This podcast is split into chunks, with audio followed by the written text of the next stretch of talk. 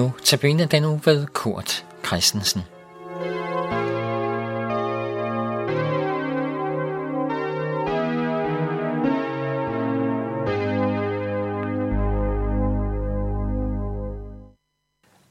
Det er altså ikke nogen god oplevelse at blive overset. Hvis man mærker, at andre skubber en til side. At man ligesom bliver sat ud på et sidespor. Det er ikke nogen god oplevelse. Det kan indimellem ske, at det er noget, jeg selv gør, fordi jeg er fyldt af bitterhed og ligesom vælger det, der er dårligt. Eller fordi jeg føler mig som et offer. Men i hvert fald, så har vi mennesker brug for et fællesskab. Vi har brug for mennesker, der tager imod os. Gud har vi brug for. Gud, der elsker os og som vil os i vores dagligdag og i evigheden. Jesus fortæller om den dag, hvor han kommer synligt igen. Der vil han sætte sig på sin trone, og så vil han holde dom over alle mennesker. Det er i Matteus evangelie kapitel 25, fra vers 31, vi kan læse om det. Jesus vil sætte sig på sin trone, og som dommer vil han holde dom over alle mennesker. Og på den dag vil alle døde være opstået og samles foran ham, mennesker til alle tider og fra alle steder. En kæmpestor folkeskare foran ham dommeren. Og så vil Jesus begynde at skille denne skare i to grupper. En til højre og en til venstre.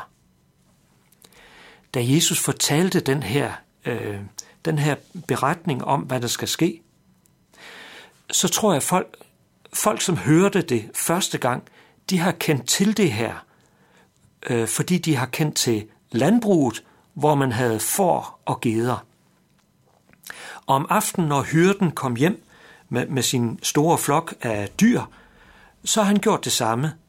Sat et skæld og, og, og delt gruppen op, så forerne var øh, i den ene gruppe og gedebukken i den anden. For de to øh, forskellige grupper kunne ikke finde ud af at overnatte sammen. Men det Jesus fortæller om, det er altså alle os mennesker, der skal samles foran ham. Og så taler han først til den, ja, til den første gruppe, og der siger han, I skal med mig ind til min fest. For i jeres liv her på jorden, der har I troet på mig. Og den tro, som I har haft på mig, den har sat spor. I har levet i kærlighed til mig og til mine børn, dem der tror på mig. Og så nævner han en hel masse eksempler – jeg var sulten, og I gerne med noget at spise. Jeg var tørstig, og, og jeg var fremmed. Jeg var nøgen. Jeg var syg og i fængsel, osv.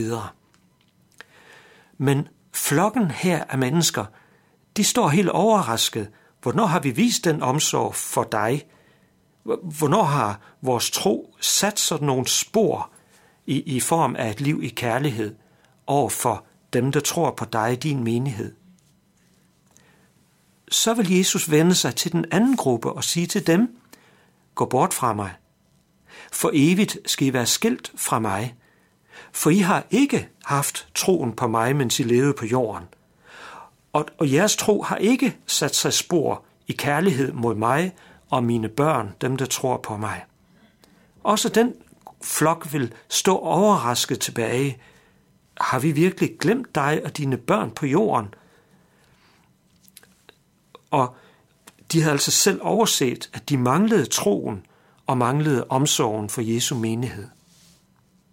Hov, siger du måske, når jeg, når jeg nævner alt det her, at er Jesus dommer? Jeg troede, han var kærlig og barmhjertig. Jeg troede, han havde givet sit liv for mig. Jeg vil sige til det, at det er godt, at, at Jesus på den sidste dag er dommer. Tænk, hvis det var en anden, der kom og skulle afslutte verdens historie og holde dom. Jesus, han kender dig og alle mennesker. Han er retfærdig, han er kærlig, han har magt til at holde den afsluttende dom. Men hvad er det så, jeg skal gøre? Du skal stole på ham. Du skal kalde på ham. Når Jesus er dommer, så kan du måske tænke, ej, så er han hård, og så er han sådan en, der truer mig. Hvad skal jeg gøre? Det du skal gøre, uanset hvad du tænker, det er at søge hen til ham.